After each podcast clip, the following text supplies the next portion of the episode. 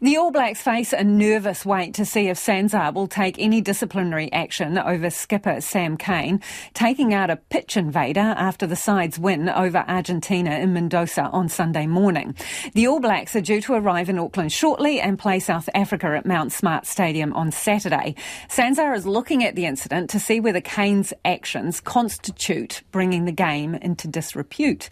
To discuss this, we are joined by editor, sports editor Stephen Hewson. Okay, Stephen. Stephen, could it prove pretty costly for Sam Cane? Well, I suppose first off, you might have thought that there were one or two other All Blacks that might be the one that take out a, a or take matters into their own hands of a spectator that, that ran onto the pitch rather than Sam Cane.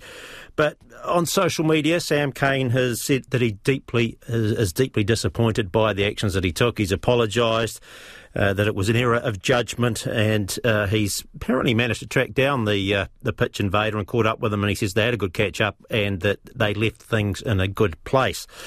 But it, it, does raise the question, I suppose, of player safety. I mean, this wasn't the only fan that came onto that pitch after that Mendoza game. There were a dozen or so spectators that, that came on and were, were running around.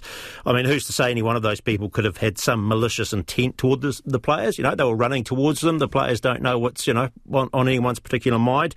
And certainly players have been attacked by fans as they leave the field post match. Uh, I'm sure many people may even feel that well, that was the uh, you know they brought the the actions on themselves and the dealing with them by uh, the, or being dealt with by the players are only getting what they deserve. So um, you know that may not help the All Blacks as we await word from SANZAAR as to what action if they'll take. And I heard from SANZAAR just a short time ago before we came on air that they're still awaiting the, the match report from the, their official there uh, to, to follow up what actually uh, will happen. Apparently, the match disciplinary committee or commissioner rather can't sort of take action on the basis that the incident didn't happen during the game, uh, but but that's when it comes into outside of uh, a code of conduct situation. So SANZAAR still awaiting a, a report from Mendoza, and then they'll follow up from there. Let's move on to the football ferns, their final game before the World Cup, and a chance to instil some much needed self confidence. Yeah, they've got uh, Vietnam and Napier tonight. That match is about to kick off. Uh, New Zealand are currently on a 10 game winless run, something they'll be very keen to end uh, and give themselves a much needed boost ahead of their uh, World Cup opener against Norway in Auckland on Thursday week. Now, New Zealand are ranked 26th in the world, Vietnam 32nd, but these rankings possibly flattered New Zealand. As you may remember, they were recently beaten 3 0 by Nigeria, who, who are ranked at 40th.